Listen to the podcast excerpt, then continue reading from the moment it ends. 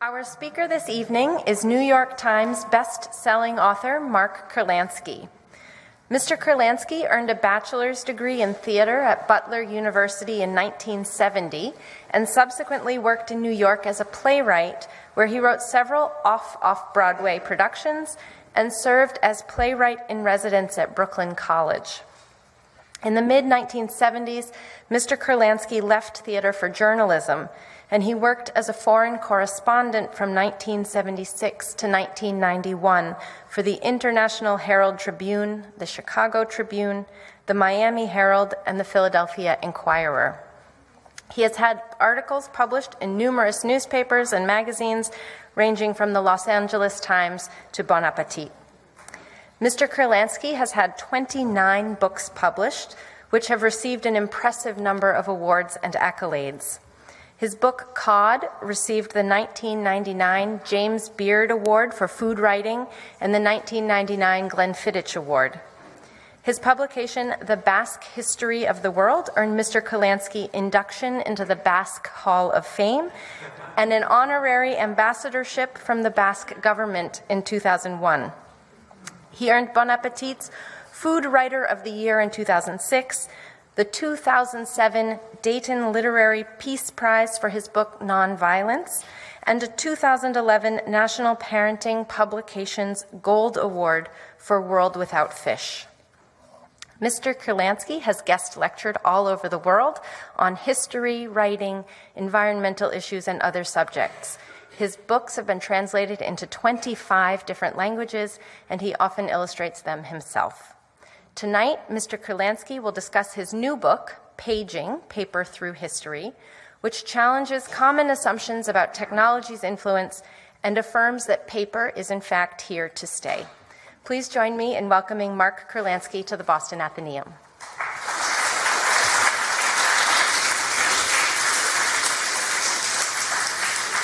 Thank you. Thank you very much. You know, people keep offering me commodities. You know, the, the most common is they say, you should write a book about pepper, you know, because I wrote a book about salt. And, you know, ever think of the history of lettuce? How about cat litter?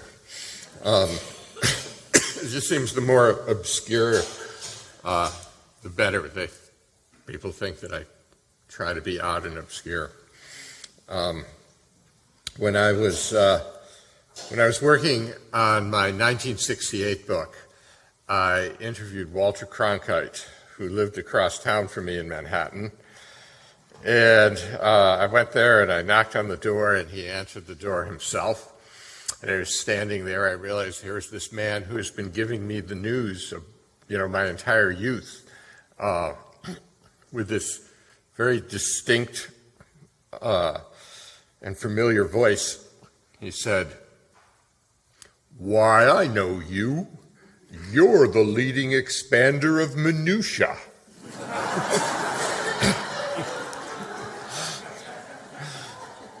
um, but I, it's not really what I'm trying to do. Um, and uh, actually, only about four or five out of my 29 books have been uh, about commodities. And what I look for is a, is a good story uh, and a history that tells us something about who we are and how we got here. Um, and uh, paper is that. a guy named Kermit Hummel came up to me, you know, like a lot of other people suggesting something I should write about. Kermit was the, uh, uh, he ran a, a small imprint in Vermont that was owned by Norton, and he said, You should write a book about paper. And uh, very interesting guy. We had some long conversations about it. He gave me some books. And the more I thought about it, the more I thought I should write a book about paper. Um, and one of my original ideas or thoughts about a book about paper is that it was a subject that had a beginning and an end, which is actually rare in history. History doesn't have beginnings and ends. It has it just flows. And so, you know, one of the struggles is always trying to figure out where to begin. Um, but paper had a beginning. A guy named uh, Cai Lun, who uh, was in the Han court, first century AD in China, and uh, is famous as the inventor of paper. All school kids in China learn this, and his picture is, is everywhere because, you know, the Chinese particularly pride themselves in four inventions um, uh, paper and printing and gunpowder and the compass. And of those four, paper is the only one that has an inventor, a specific person. Problem is, um, a bunch of uh, archaeologists went to China and they found pieces of paper that were one in 200 years before Cai Lun was born. So, um, so much for the beginning. Also, I thought there was an end, and there isn't. I mean, paper is not going to disappear. I, like a lot of people, thought we were at the end of paper, and I've learned that this is not at all true, that paper is not going to disappear in our lifetime or in, in the foreseeable future um, because we need it and use it for a lot of things. um, working on this book, uh, I learned a lot of things, maybe more than any other book I ever did. and it completely changed my understanding of technology and the role of technology in history. Uh, technology, in fact, rarely eliminates older technology. Uh, it creates alternatives. Um, some of you might remember when television was supposed to uh, end radio. Uh, you know, vinyl record sales are going up and up every year. Um, the British, the Brit- British Parliament is having this interesting debate.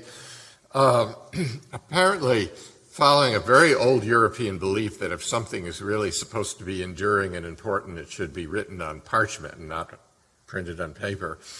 Um, surprisingly, it turns out that the, all British laws are written on parchment. And somebody stood up in Parliament recently and said, you know, we could save a lot of money if we just printed them on paper.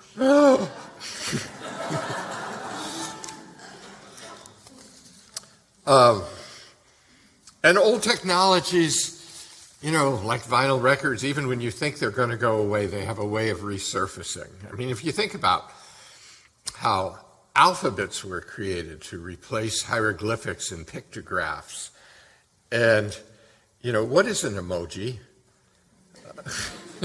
uh, we, we, for some reason that I don't exactly understand, we're using more and more pictographs and hieroglyphics than we ever did before. Um, and I've, I've come to understand something that I, I've labeled the technological fallacy. The technological fallacy is the idea that technology changes society if you look at it, and studying the history of paper really showed this to me, uh, society changes for a variety of political, economic, social reasons. And when it is changing, it calls up technology to facilitate those changes. It's, it's, not, it's not the other way around.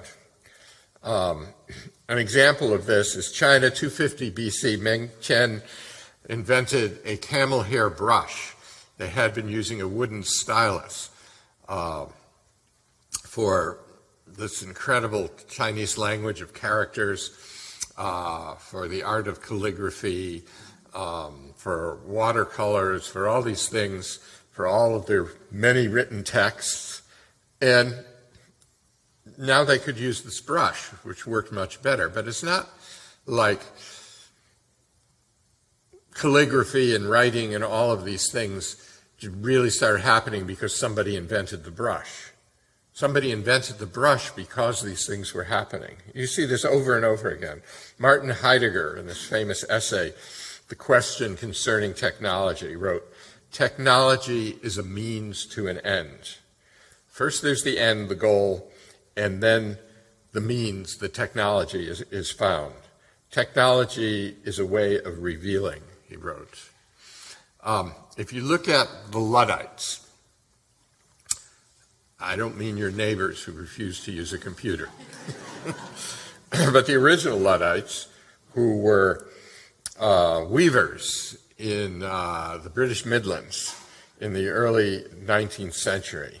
Um, strangely, nobody knows why they were called Luddites, but um, a Frenchman uh, in the 1790s, a man named Jacquard invented a loom. I mean, think about this 1790s, he invented a loom that was programmable with punch cards. Um, he did this to uh, destroy the rights and privileges of weavers who were highly skilled workers who, uh, you know, could demand good wages and lots of benefits. The weavers responded by smashing the looms, and the British Army responded by attacking them. And uh, smashing a loom became a capital crime, and eventually they were able to crush the Luddites, and the Luddite movement ended. Um, some years later, not a lot of years, Karl Marx, in his definitive work Das Kapital, wrote about the Luddites. He said, The reason the Luddites failed was that they attacked the technology. They sh- should have attacked the society. So remember that. um, so I, I, saw this looking at, at paper. Uh, first invented in China. In fact, the Chinese were the only ones to invent papermaking. Everybody else uh, learned it because it was around. Um, and it's not really known when they invented it or how anybody had this incredible idea. Paper is um, cellulose fibers. You take something, cellulose is a sugar compound, uh, one of the most uh, um, common uh, organic substances. In, it's in most plants. You pound them down to the fibers. You can do this with, with cotton, with silk, with straw, with grass, with uh, bamboo, uh, wood, uh, many different things. But you take uh, something with cellulose and you pound it down so there's nothing left but the fibers. You mix the fiber with water, about 2% fiber, and 98% water you know, when you look at the solution, you don't even see that anything's in it. It looks just like water. You pour it on a screen, the water passes through, and a layer forms. I'm making this sound a lot easier than it actually is. uh, and you peel it off, and it's a leaf that you can write on. Um, incredible. I don't know what made somebody think of it. Um, uh, but they did in China, and the, and the reason they did was because they needed it.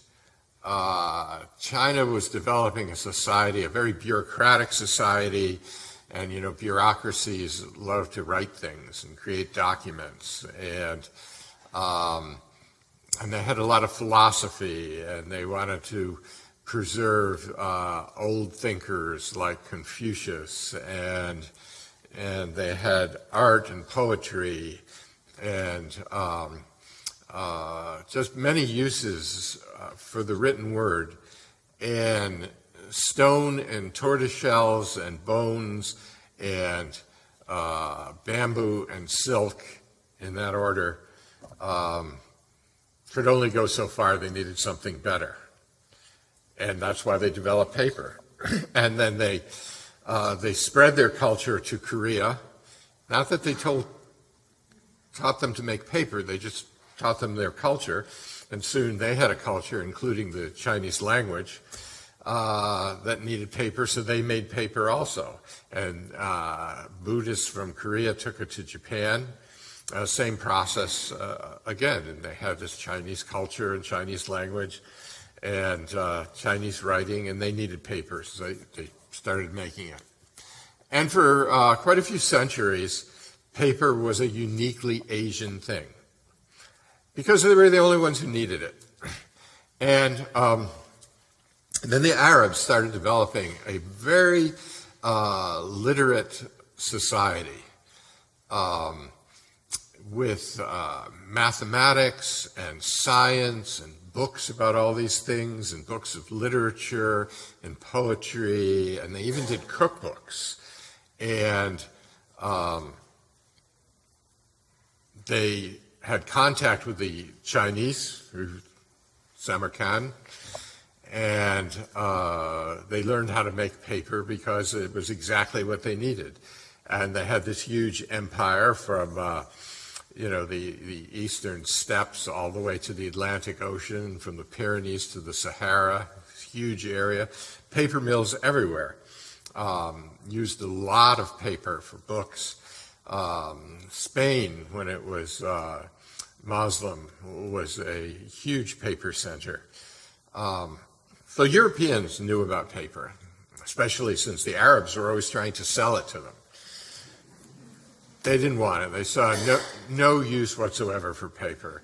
And, you know, some historians have even speculated that, that you know, they were partly motivated by anti Semitism uh, in the broad sense of the word, because uh, there are all of these uh, accounts by uh, Christian monks, Europeans, who, um, and it wasn't Christianity, because in the Arab world there were Christians who used paper, it was Europeans, you know, and they, they would write these things about, uh, you know, these, these Muslims and Jews are so disgusting the way they they write, you know, the, the paper was made from rags. So they write on this stuff made from old clothes. It's what disgusting people.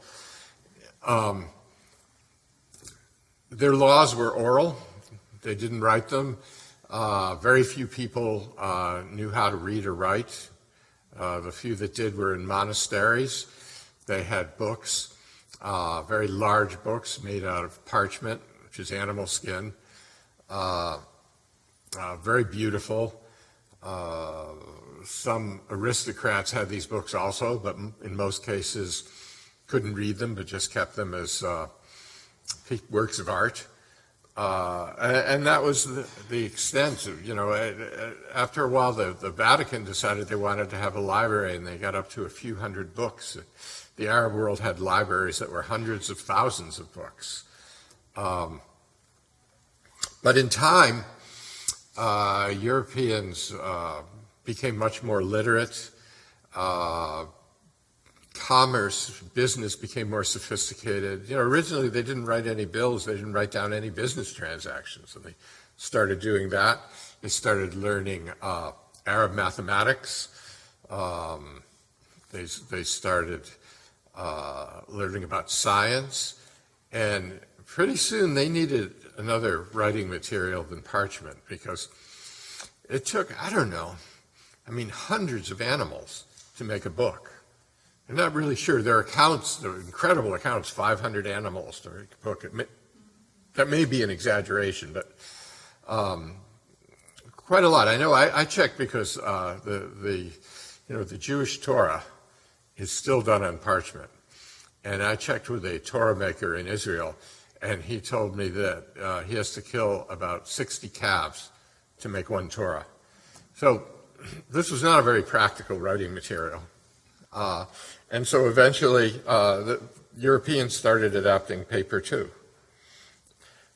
Uh, so these civilizations weren't created by paper, which, you know, somebody in a very astute review of this book said that, well, you know, Kurlansky is undermining his, his own book you know, I, I refuse to say that paper created all these things. Uh, these civilizations came about and they embraced paper because it gave them the means they needed to do what they wanted to do. Um, first in Italy in the mid 1200s, uh, paper making didn't get north of the Alps until Nuremberg in 1390. Um, and a lot of things changed. Art changed tremendously uh, because you could do art on paper. Uh, so the, for the first time in history, uh, there was art that was affordable. Uh, art was something for uh, nobility and for the church, and nobody else could buy paintings or sculptures. Or, um, but then there was uh, art on paper. People like Al- Albrecht Durer, who was the master of woodcuts.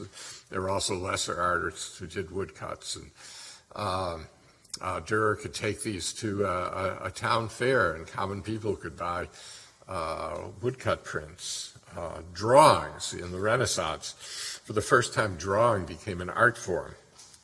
Um,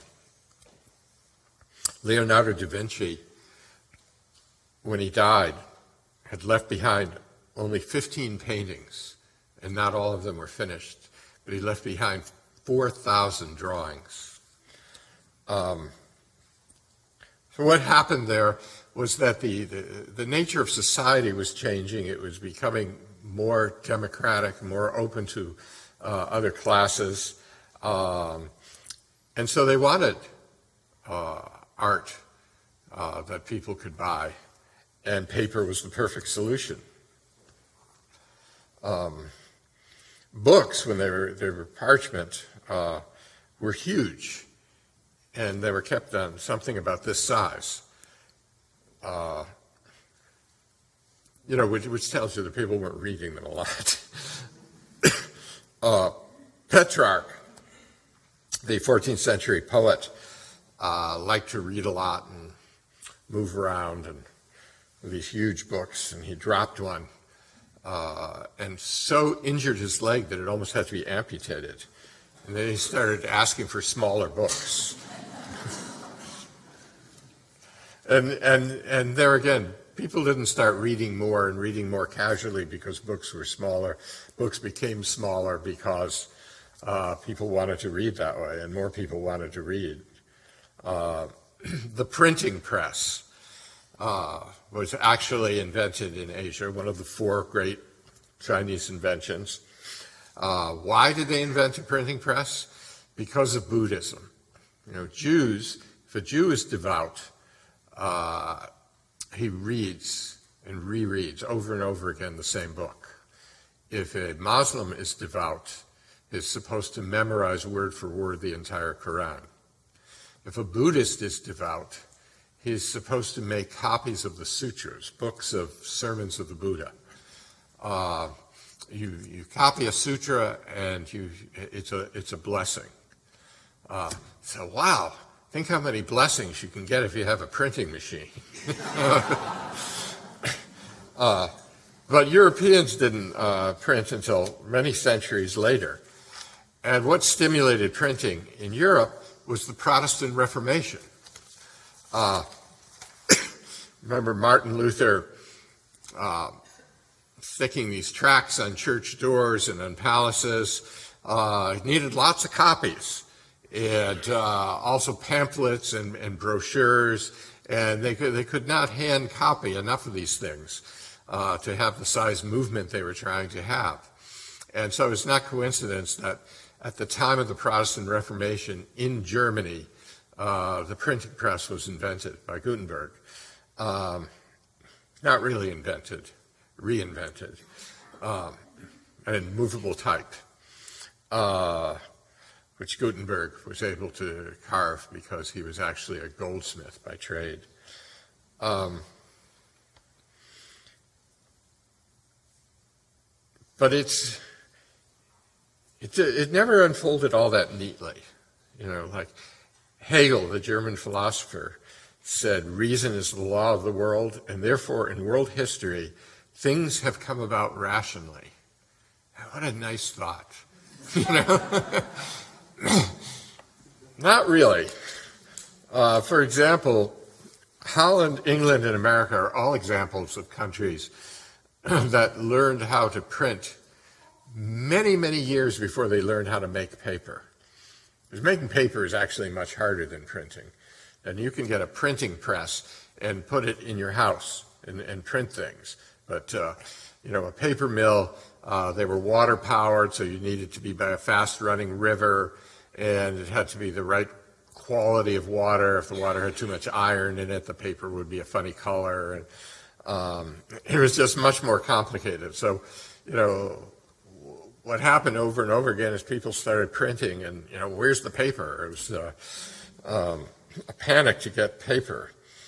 Um, The Pilgrims in 1620, the Mayflower, came here uh, with no paper, no paper maker, no printer, no printing press. Why would that be surprising? They also had no farmers, no farm tools, no fishermen, no fishing tackle. Uh, no wonder they nearly starved. Um, it's like they didn't really think this thing out. um, in 1638, a wealthy Puritan decided to move here and take a printing press. And he also took two printing apprentices. Uh, he died uh, during the crossing of smallpox, but the apprentices took the press and they set up the first printing press, made the first uh, book in America, which was an almanac for the year 1639, which has disappeared. No copies of it exist. So the second book they did, the, the Bay Psalm book, famous as the first book in America, was actually the second book in America. But we have copies. We got about 11 copies of this. Um, and we like to call it the first book in America because, uh, for example, in 2013 at Sotheby's, one sold for $14 million. Check your book stacks, you know. um,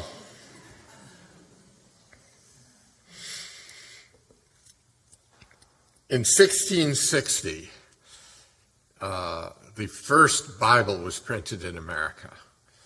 Uh, considering this was a religious movement, that's quite extraordinary that it took that long.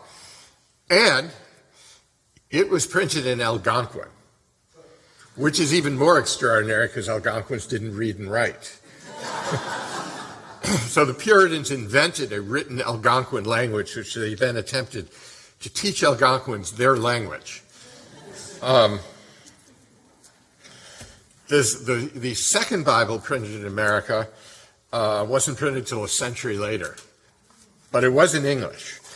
Um, Massachusetts didn't get its first paper mill until 1728 in the Neponset River, uh, financed by the family of uh, John Hancock.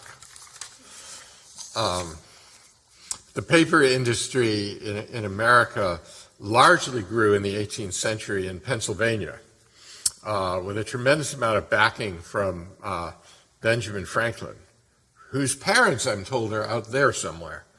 I'm told that. um,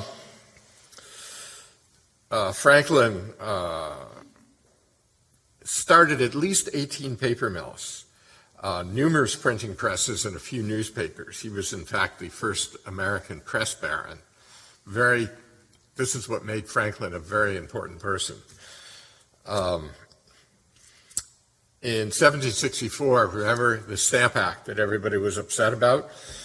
It was uh, um, a tax on paper, on printed paper, anything printed, uh, accounting, newspapers, uh, playing cards. Uh, first playing cards in America, by the way, were uh, made in Milton. Um, and not only did this turn a lot of colonists against the British, it made the American press, American newspapers, really hate the British uh, because it was destroying the whole economy of newspapers, which is always built on trying to do things cheaply. Uh, and they started a movement to boycott British paper and try to do their, their newspapers entirely on American paper, which there wasn't enough of around. Um, the American Revolution, like the Protestant Reformation, was built on paper. Uh, pamphlets, broadsides, uh, books, newspapers. Uh, all political movements after the Reformation uh, were the. During the French Revolution, the number of books printed in France doubled. Uh, uh, 1848, 1968, all social movements were paper until the invention of uh, social media. Um, but in the American Revolution, uh, there was another need for paper, and that's because they, they were using these black powder muskets, and you had to confine the, the, the, powder against the ball so that it, when it exploded, it would propel the ball. So they needed paper to fire muskets. Uh, and there just wasn't, I mean, there wasn't enough paper for newspapers, let alone for muskets. So Continental Army went around raiding. They raided one of Franklin's printing presses and found a copy of a, there was a sermon called uh, Defensive War. Uh, and the minister who had commissioned this uh, printing of this sermon had never paid up, and so Franklin never delivered the sermons. Uh, so they were all torn up and shot at the British. Um, also fired at the British were 3,000 copies of a uh, uh, German language Bible. Uh, you know, whatever they could get. Uh, there was a general movement to boycott British goods. Uh, John Adams, like Mohandas Gandhi uh, many years later, um, suggested that everybody should wear homespun cloth and not buy British cloth for their clothes. And there, there was this general movement don't buy British, and especially don't buy English paper. Okay? So then they do the Declaration of Independence. And that old mentality, again, this is something important and that should be lasting. They did it on parchment. They did four handwritten copies on parchment. Uh, but they wanted everybody to see this Declaration of Independence. They wanted it to be read at every garrison of the Continental Congress, taken to every town. Couldn't get out enough parchment copies to do that, so they also printed on paper in a broadside. Uh, the paper was uh, uh, English. It was, yeah, the Declaration of Independence was done in English paper. It's, it's actually uh, Dutch paper that the Dutch made specifically for the British to uh, export to their colonies. And uh, to appeal to the British market, the Dutch did a watermark of the, of the British royal seal. So the American revolutionaries, they're, they're doing all this stuff. The Federalist Papers, um, you know, Hamilton and those four guys uh, um, writing about uh, why we should ratify the Constitution uh, on paper British paper with a British royal seal. um, finally, in the, uh, in, in the early 19th century, Americans started getting, you know, just kind of irritated about this. U.S. senators, you know, their stationery, uh, had British royal seals on it. Many people were saying, "What is this?" and so the uh, young American government started started subsidizing uh, paper making, so there would be enough paper so that they could stop using British paper. Um, there was a, a, a, guy at the same time that Jacquard was doing his programmable loom to destroy um, the privileges of weavers. Uh, another Frenchman, uh, Robert, invented a machine to make paper. And the importance of this machine was that it, it, was a continuous roll of paper rather than doing individual sheets. When you normally when you did paper, you had this uh, screen that was in a frame, and you, you you poured the stuff on it, and you shook it a little like this, and you made the paper. This was a machine that uh, uh, was in a roll, and so the screen, rather than being something like this, was a conveyor belt and it actually did shake a little from side to side, and it formed a continuous uh, roll of paper. it, it, actually employed the two uh, really important uh, um, machines of, of the Industrial Revolution. It was steam powered instead of being water powered, and conveyor belts. Um, and uh, he did this. To destroy the privileges of the highly skilled papermakers, uh, who in France had a tremendous amount of privileges they were called modes, and all sorts of things, like they had to be given uh, pig ears to eat on Mardi Gras and donuts for Palm Sunday, and uh, you know they really could dictate their terms until this uh, this machine came along. Um, so now they had machine-made paper, um, and printing was getting better. Uh, and the only limitation was rags, because paper was made from rags. And uh, they really couldn't get enough rags. The, the, the, demand for paper started getting to the point where you just couldn't get enough rags. I mean, there was always this idea that paper mills uh, should be near cities because that's where the rags were. Uh, but you know, nobody wanted to be around paper mills because they they used uh, urine to decompose the fibers, and they smelled terrible, and they had these you know hammers that were smashing the the, the textiles to break them down 24/7, uh, so it was noisy.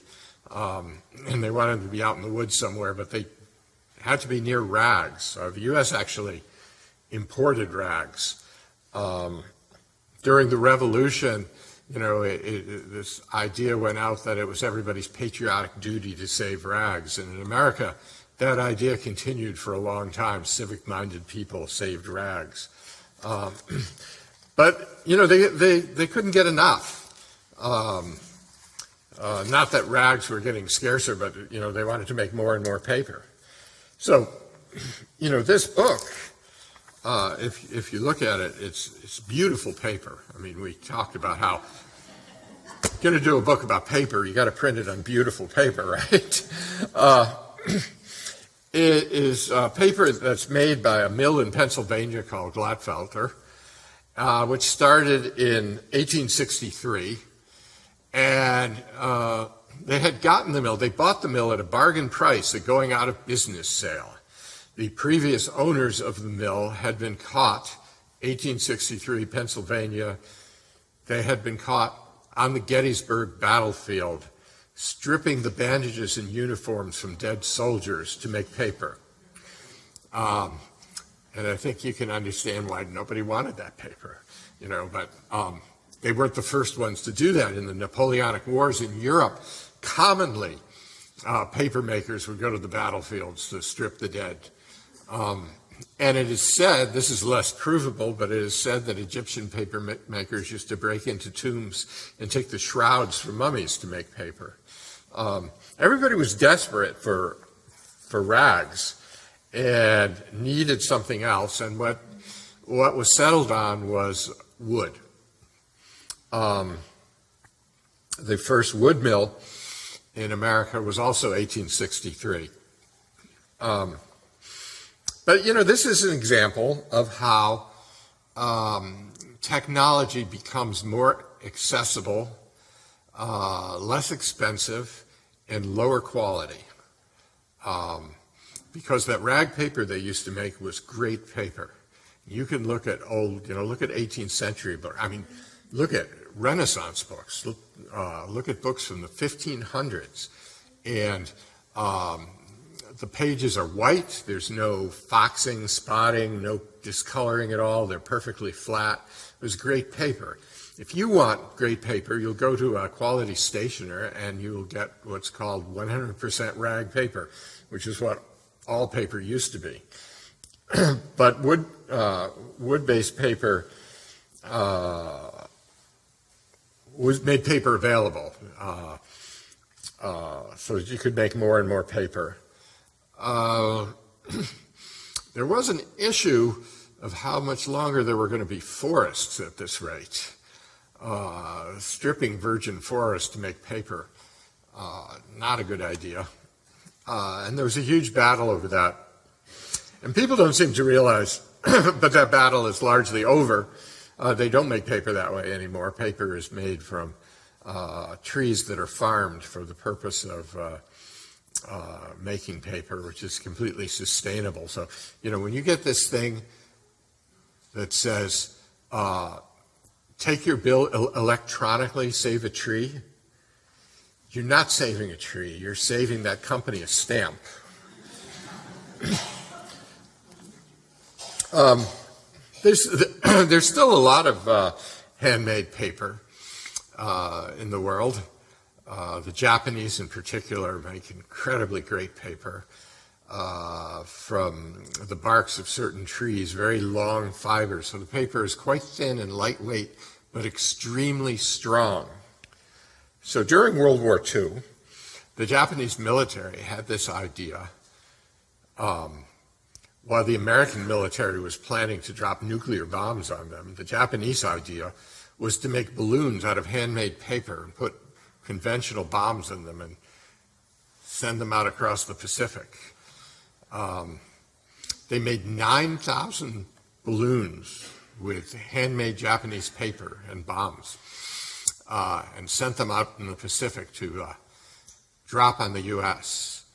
Uh, 1,000 of them made it to the U.S. Occasionally, somebody would be walking somewhere and they'd see this weird looking balloon. and It would disappear over the hill, and then there'd be this boom. And if, what was that?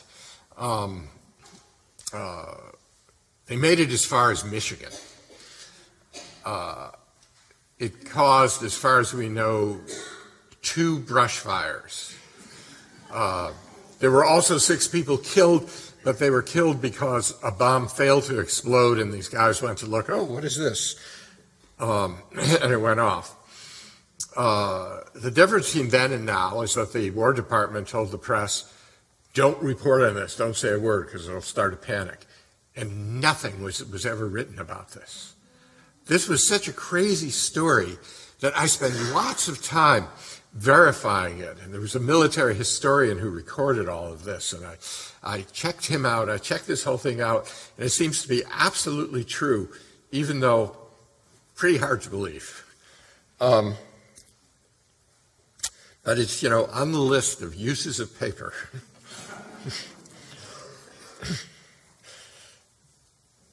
Once the time is right for an idea, uh, usually numerous people will work on that idea.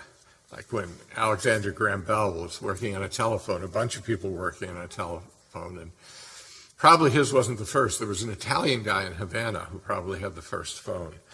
Um, lots of people were making electric lights when Thomas Edison made an electric light. His lasted longer. Um, uh, a 19th century Hungarian mathematician named uh, Farkas Bolyai wrote about new ideas. When the time is right, these things appear in different places, like the way violets come to light in early spring. Um, and this is why uh, we actually rarely remember the true inventors of things. Uh, Cai Lun is an example of this. Uh, who wasn't actually the inventor, but somehow the guy that, that we remember. I've frequently run across this in my books. In my book, The Big Oyster, uh, which is about uh, oysters in New York City. And I read, ran across Robert Fulton, who we all know as the inventor of the steamboat. But he didn't invent the steamboat. There were lots of steamboats before Fulton. What Fulton did was he created the first uh, financially successful steamboat line which went from the East River in Manhattan to Albany. Um, the guy we remember, you know, is the guy who makes it work, and usually the guy who, who makes money on it. I did a book on Clarence Birdseye, the inventor of frozen food, who also didn't invent frozen food. He just invented a commercial process that made it uh, viable. Um, Gutenberg showed that printing could be beautiful and readable. Um, you know, Steve Jobs didn't invent anything. Uh, we, we, we just remember the people who made these things work, who took these ideas, applied them to what we needed, and made them happen. Uh, and if you look at computers, I, when you think we, we're not that far into the computer age, we should in, remember the inventors. Rarely remember the inventors. Um, uh, you know, this goes back a couple centuries of thought and ideas, and uh, most of it has been forgotten. We remember, you know, starting Microsoft and starting Apple. Uh, uh Diderot, the uh, a uh, late 18th century Frenchman. Okay, I got a thing for Frenchmen. I don't know. Um, he, he led a movement called the Encyclopedists uh, he believed that um, all knowledge should be stored in encyclopedias. And he wrote, as centuries pass, the mass of work grows endlessly, and one can foresee a time when it will be almost impossible or difficult to educate oneself. Um, and that time came after World War II. Uh, World War II promoted a tremendous amount of knowledge and information. Uh, and after World War II, people started thinking, what are we going to do with all this stuff? A guy who worked for the U.S. government named Vannevar Bush in 1945 wrote an article for uh, Atlantic Magazine, which all of the, uh, almost every innovator of the modern computer uh, will tell you that they were tremendously influenced by this article, which was titled As We May Think. And in this article, he said, wholly new forms of encyclopedias will appear, ready made with a mesh of associative trails running through them. And that was the, the, the important idea. That's why computers were invented. Um, they weren't invented to replace paper, they weren't invented to replace books. Uh, they, were re- they were invented to um, store information that could be accessed and linked to other information. Um, now, books are written on computers and printed in paper, uh, decrying computers and what they're doing to us and what they're doing to our brains. Uh, this is like Plato. You know, when the world shifted from oral language to written language, uh, people were equally horrified, and in exactly the same way. So Plato, who wrote, um, uh, used the written word to decry the use of the written word. and if you listen to the things that he wrote, it all sounds very familiar. You know, he called uh, writing artificial memory. And uh, he said it's an elixir not of memory but of reminding. And he said that when someone gets information from a book, they don't have any true knowledge. Now, I think about that. When I'm in a conversation with somebody and they have their iPhone in their hand, and it's irritating, you know, and they're Googling answers to things. I think exactly what Plato thought about the written word. I think this guy has no real knowledge. Um, but we actually didn't lose our memory, and the, we didn't move into a world without knowledge, and uh, and we won't. Um, the debate about uh, the merit of the written language uh, lasted for centuries. Thomas Aquinas in the Middle Ages pointed out that Jesus Christ never used writing. Um, actually, society survives all these changes. Um, and our minds survive them too, no matter what you might read. Uh, because they aren't really uh, changed. Technology isn't changes. Technology is about two tools to facilitate changes that we've already decided on. Um, so remember, if you don't like it, re- remember your Marx. You got to attack the society, not the computer. Um, People, people keep saying, don't you hear this all the time? It's a changing world. The world is really changing. Why do they keep saying that? Has there ever been a time in history when the world wasn't changing? Um, what's changing is that there's a lot more marketing than there ever was. And, you know, if you want to sell something, you claim it's new technology. So you, you look at a company like Apple you know, they want you to throw away your iPhone and buy a new one every year. And the reason why you're supposed to get this new one is because it's a new technology. People are starting to figure out that it's not. And Apple is panicking because they're, they're, they're not, they're still selling iPhones, but they're not selling them at the same rate because people aren't throwing out their old ones and buying new ones as quickly as, as, as they used to. Um, but real new ideas do come along all the time. And if they don't uh, fit society, they, they, um, they don't last, like the supersonic uh, jet. Um, but if they, if they do work, they usually aren't destroying something else, they're just offering an alternative. And if you look at ebooks, you know, I remember when publishing not that many years ago was in an absolute panic about ebooks. And they used to say, you know, ebook sales went up 100% last year. Well, you know, if one year you sell one ebook and the next year you sell two, it's gone up 100%. Um, They increased to a certain point, and uh, the market for ebooks hasn't increased in years now. And it's become clear to publishing that we now live in a world in which some people use ebooks and some people use hard books. And um, some people don't like ebooks. Kids don't like ebooks. Um, some people like certain kinds of books in ebooks and others in hard books. Some people like to travel with ebooks and read hard books at home. Um, all kinds of different possibilities. It's, it's uh, far from uh, destroying books. Ebooks has just kind of opened up uh, new possibilities. Uh, books are not anywhere near being finished, and paper is not near being finished.